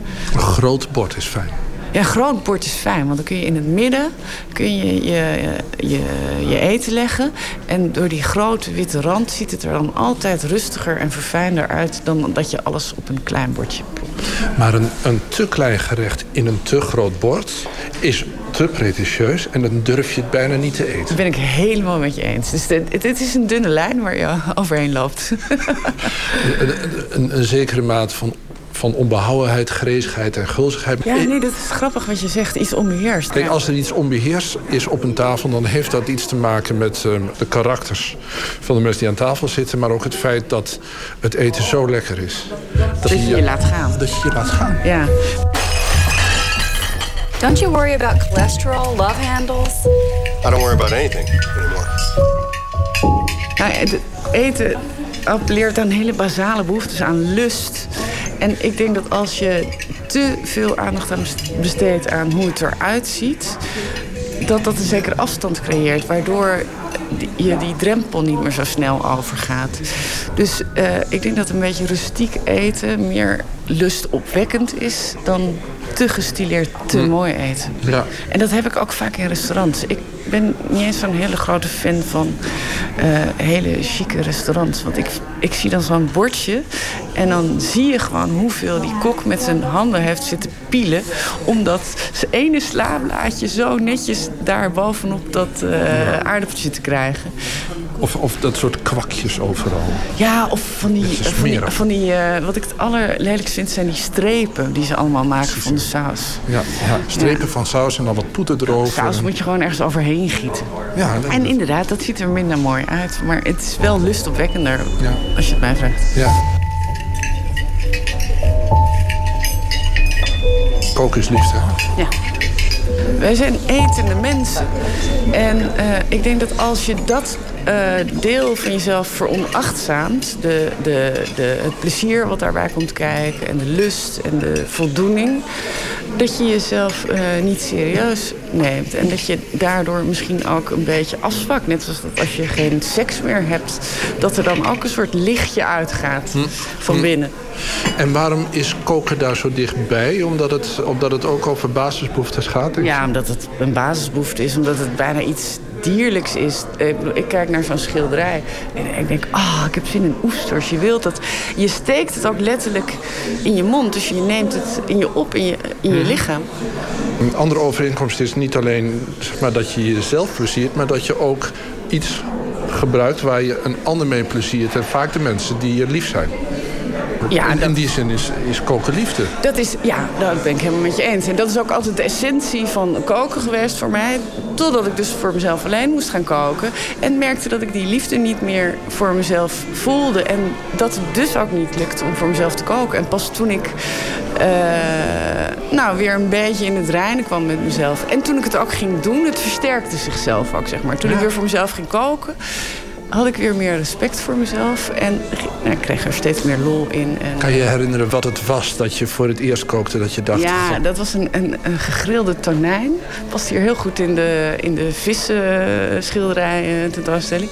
Een gegrilde tonijn met een salade van eh, avocado en komkommer en heel veel gember. En dat is ook het leuke aan voor jezelf alleen koken. Je kan het zo pittig maken als jij lekker vindt. Of zo zuur als jij lekker... Je hoeft met niemand rekening te houden. nee. Tonijn, gegrild even. Heel even gegrild. Echt, eh, ik, ik, ik wil hem graag zo rood mogelijk. Dus die heeft misschien 20 seconden de pan gezien aan elke kant. Maar aan de buitenkant is er wel wat gebeurd. Ja, en dan vind ik als je een, een stuk tonijn of wat dan ook grilt... vind ik het ook wel weer heel mooi dat je die grillstrepen ziet. In die zin kan ik wel plezier beleven aan mooi voedsel. Een van de opvallende kenmerken van de getoonde schilderijen is dat al het eten van de hele maaltijd, vooraf, hoofdgerecht, nagerecht, allemaal bij elkaar op tafel liggen. Nog iets over dat, dat koken en verzorgen en liefde. Ja. Een deel van het koken voor de anderen is juist het genoegen van rekening houden met anderen. Absoluut. En ik heb begrepen, je hebt kinderen. Ja. In, in jouw gezin is het zo dat je, niet iedereen vindt alles even lekker. Don't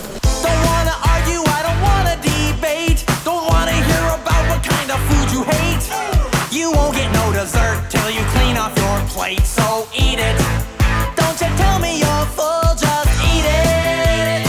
Eat it. Ben jij dan iemand die voor de verschillende leden iets anders kookt?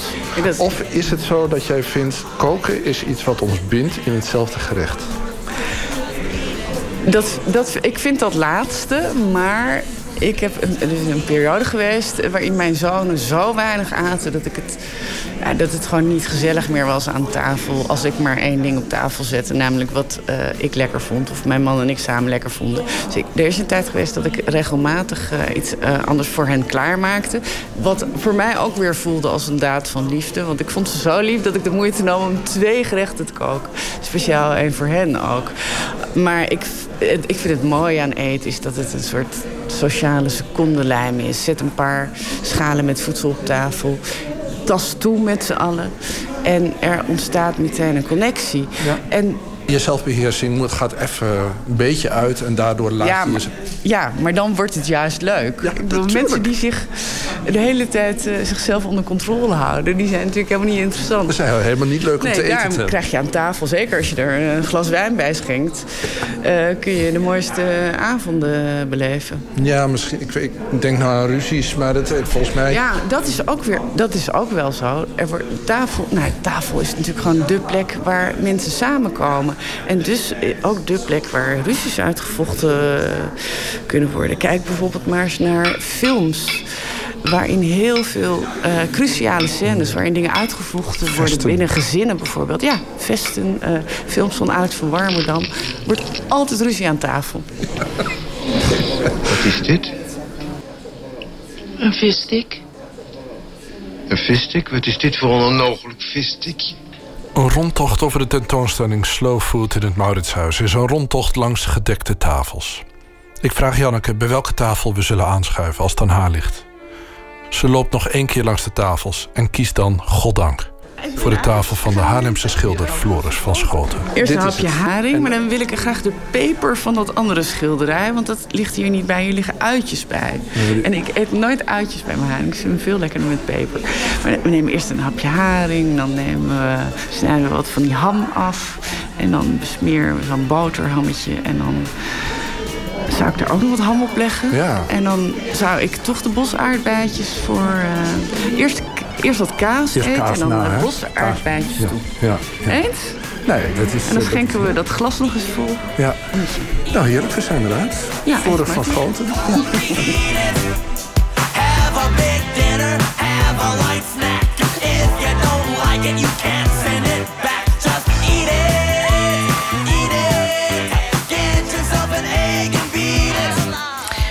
een bijdrage van Matthijs Deen... die met culinair journaliste Janneke Vreugdeheel ging kijken... bij de tentoonstelling Slow Food. En die tentoonstelling is tot 25 juni te zien... in het Mauritshuis in Den Haag. En Matthijs Deen is overigens vandaag genomineerd voor de Tegel... de prestigieuze prijs van de journalistiek... in de categorie Achtergrond. Nou, dat werd vandaag dus bekend. Wij zijn daar heel erg blij over. En hij staat bij ons natuurlijk eigenlijk altijd ook op de voorgrond. We gaan door met muziek van de Amerikaanse band The Shins. Ze hebben een nieuw album getiteld Heartworms. En daarvan draaien wij het nummer Mildenhall.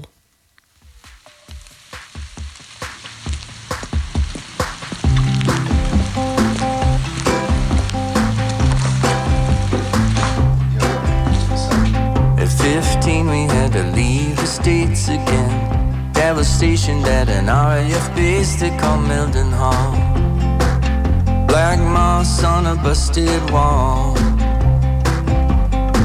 The cobblestones made it hard to skate.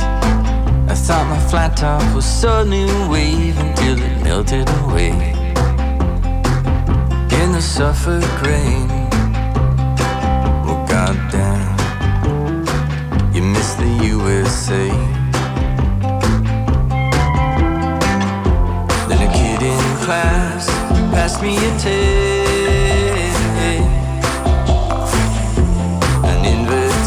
Not the hand of fate. I guess my shoes said I might be late. Somehow she knew I'd like to stay up waiting with her in the cold for cheap beer and rock and roll. Which in time put lots of things in my mind. Class passed me a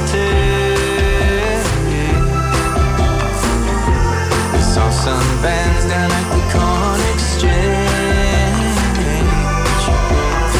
I wonder where my sister was that night. Back at home under the tannin bed lights, I can still see the glow. Strange rays from her window. Each night as I was skating home. Started messing with my dad's guitar. Taught me some chords just to start me off whittling away on those rainy days.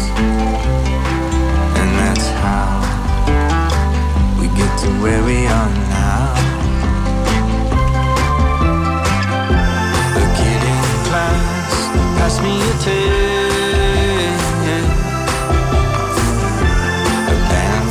Roses and the Mary Chain. I started messing with my dad's guitar. He taught me some chords just to start me off whittling away on all of those rainy days. And that's how we get to where we are now. And that's how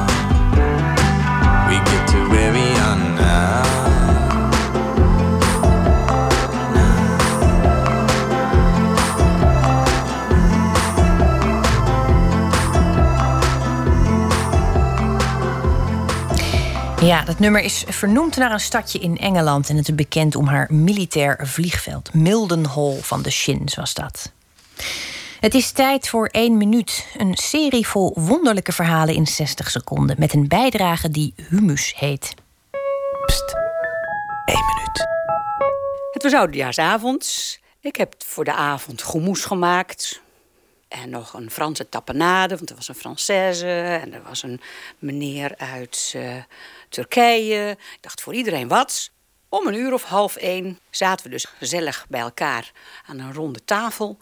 En de Française zei, heerlijk, die goemoes. Het lijkt wel een Egyptische goemoes. Toen zei ik, nou, eigenlijk is het eh, de eerste keer dat ik goemoes at... dat was in Israël. Praat me er niet van, Israël. Laat me het woord niet horen. Waarna ik zei van, goh, ja, maar in Israël wonen ook aardige mensen. Zij stapte op, liep weg en niemand heeft ooit meer iets van haar vernomen. En wij zijn na een half uurtje eigenlijk maar vertrokken. Want er viel verder natuurlijk niet veel gezelligs meer te beleven. Als er al een explosie kan komen van de goemoes... wat is de kans op vrede dan nog? Ja, toch? Ja. Ja, de goemoes.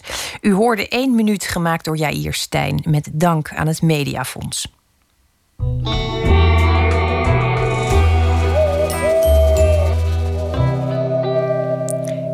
Elke week vragen we een schrijver of dichter om in proza te reageren op het nieuws van de voorbije dag. En Janna Loontjes heeft die taak bijna volbracht.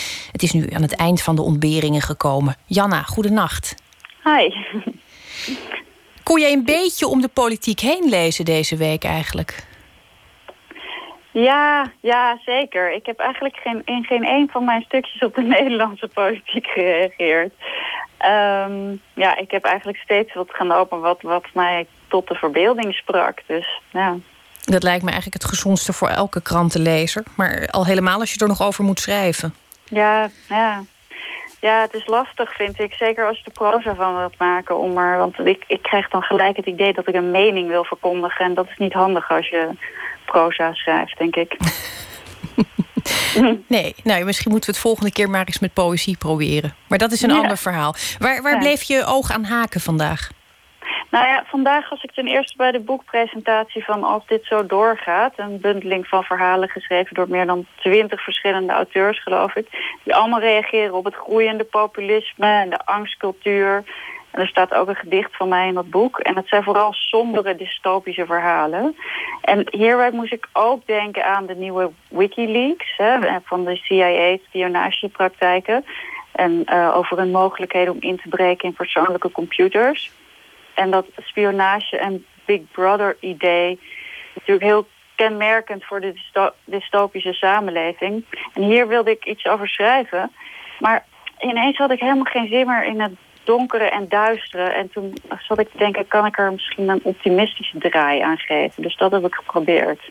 Nou, we, we zijn razend benieuwd en, en hunkeren daar ook naar, denk ik. Ja, oké. nou, hier komt het. Ze vond het beangstigend. Het idee dat al haar gegevens, telefoongesprekken en berichten werden bewaard. Dat hackers haar computer in konden en haar kamer in zouden kijken. Ze plakte een stickertje over het oog van de camera, verwisselde om de maand haar wachtwoorden en lette goed op wat ze in mails schreef en aan de telefoon zei.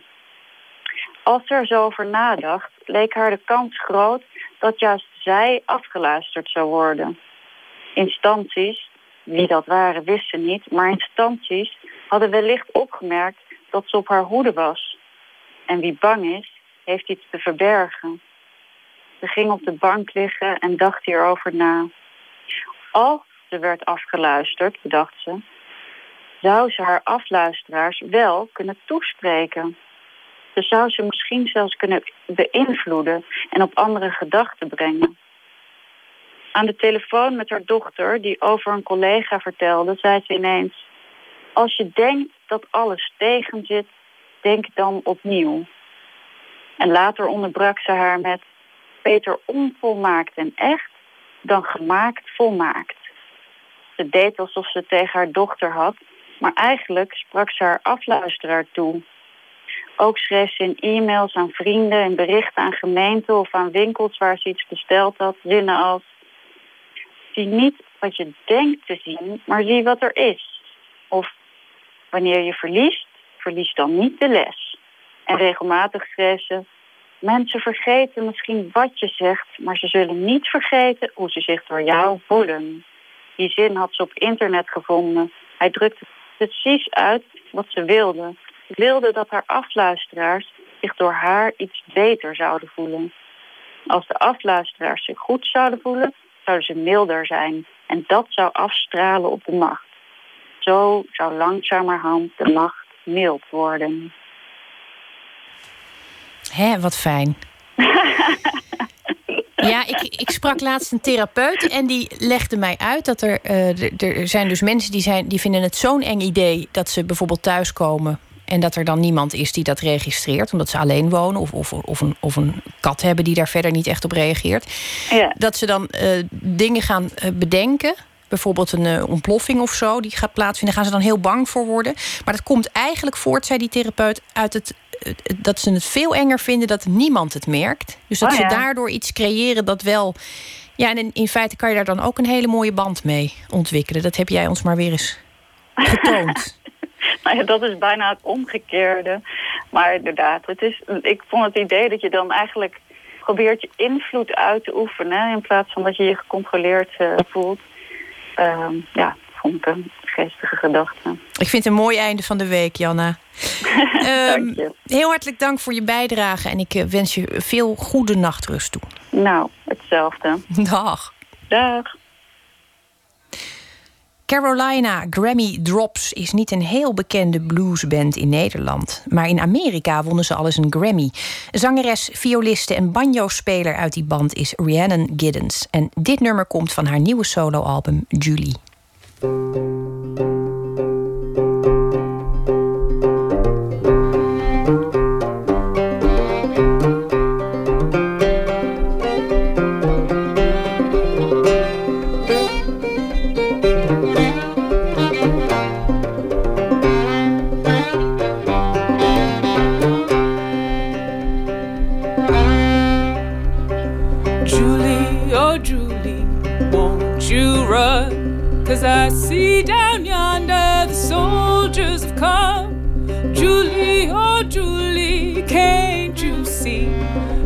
devils have come to take you far from me.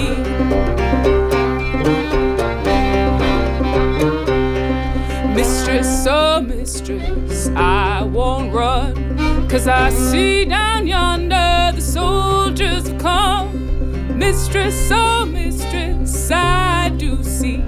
And I'll stay right here till they come for me.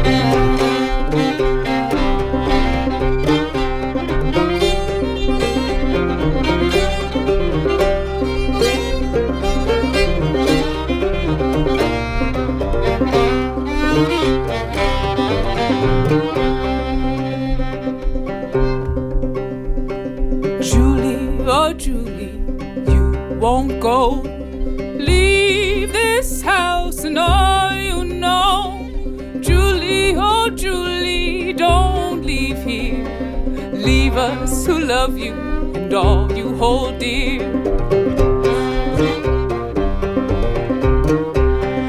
Mistress, oh mistress, I will go. Leave this house and all I know. Mistress, oh mistress, I will leave here with what family I got left. They're all I hold dear.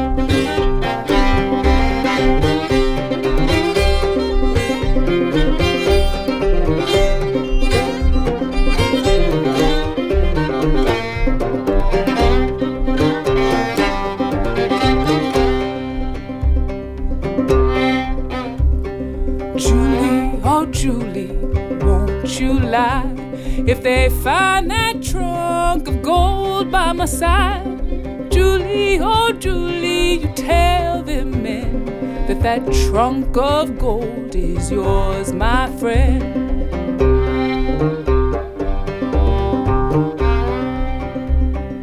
Mistress, oh mistress, I won't lie. If they find that trunk of gold by your side, mistress, oh mistress, that trunk of gold is what you got, but my children you sold.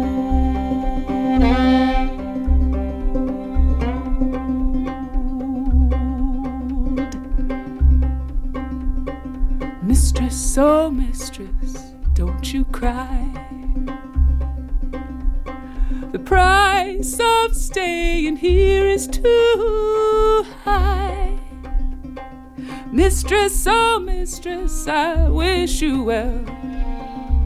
But in leaving here,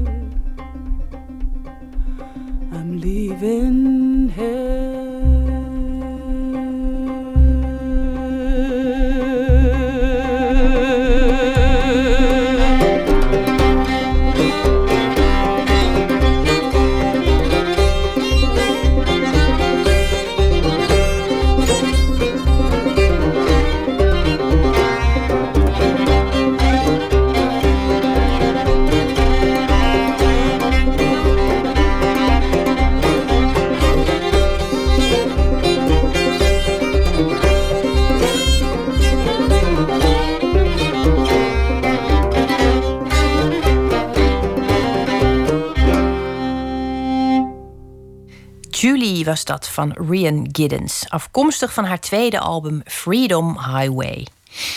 En we sluiten af, zoals wij dat graag doen, met poëzie van de onweerstaanbare Ingmar Heitse. We hebben hem gevraagd om vijf gedichten te selecteren uit eigen werk en die kort voor ons toe te lichten. We hebben er vier gehad, we hebben er nog één te goed. En we zijn toe aan dat laatste gedicht, ontzettend toe. Onder je bed.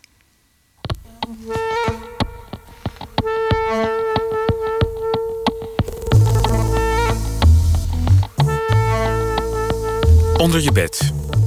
Van alle dingen die ik bij je vond, zoals ogen die me mezelf lieten zien, een kleine neus met onzichtbaar dons die aanvoelde als framboos als ik je kuste, lippen in al hun mogelijke standen, van boze smalle strepen tot open berstend vruchtvlees, perzik, mango, alles wat maar zoet en zacht en nat. Een mooie mond om in te werken, zegt je tandarts. En zo is het. Borsten, benen, billen en de rest, zie hooglied. Van dit alles, het was alles onze wereld, er was alles, alles soms, vond ik het boekje onder je bed, dat met de blauwe haren kaft, alsof het koekjesmonster uit Sesamstraat voor fabrikage was geslacht, het meest intiem. Vooral de passage die begint met: Je ligt op me als een vatsige pad. Je schaamde je toen ik het las. Je dacht, nu denkt hij God weet wat. Je kent de inktvraat in mijn hoofd. En inderdaad, vandaag schrijf ik een monster zonder weerga uit de diepste van de aarde.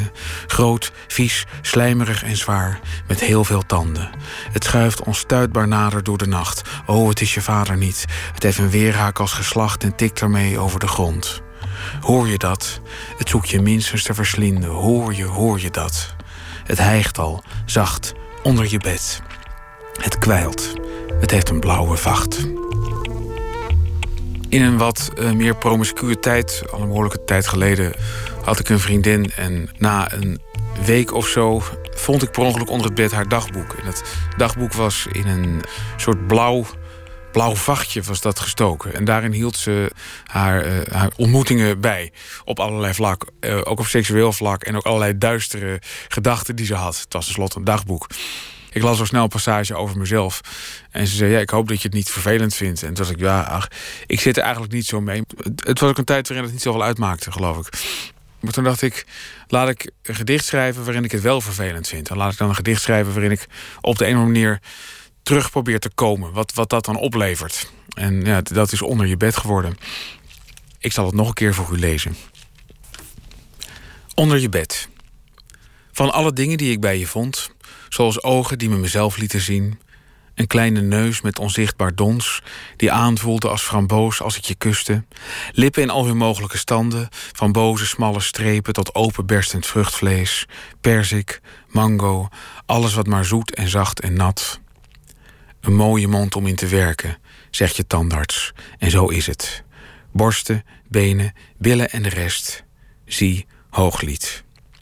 Van dit alles, het was alles onze wereld, er was alles, alles soms, vond ik het boekje onder je bed, dat met de blauwe haren kaft, alsof het koekjesmonster uit Sesamstraat voor fabrikage was geslacht, het meest intiem. Vooral de passage die begint met: Je ligt op me als een vatsige pad. Je schaamde je toen ik het las. Je dacht, nu denkt hij God weet wat. Je kent de inktvraat in mijn hoofd. En inderdaad, vandaag schrijf ik een monster zonder weerga uit de diepste van de aarde. Groot, vies, slijmerig en zwaar, met heel veel tanden. Het schuift onstuitbaar nader door de nacht. O, het is je vader niet. Het heeft een weerhaak als geslacht en tikt ermee over de grond. Hoor je dat? Het zoekt je minstens te verslinden. Hoor je, hoor je dat? Het hijgt al, zacht onder je bed. Het kwijlt. Het heeft een blauwe vacht.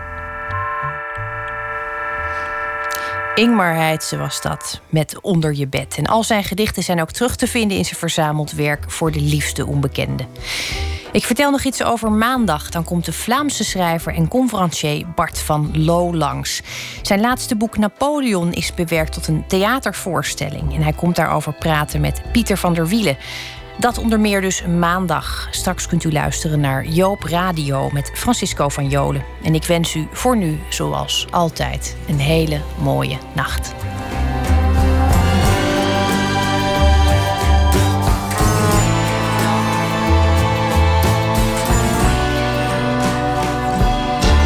Op Radio 1, het nieuws van alle kanten.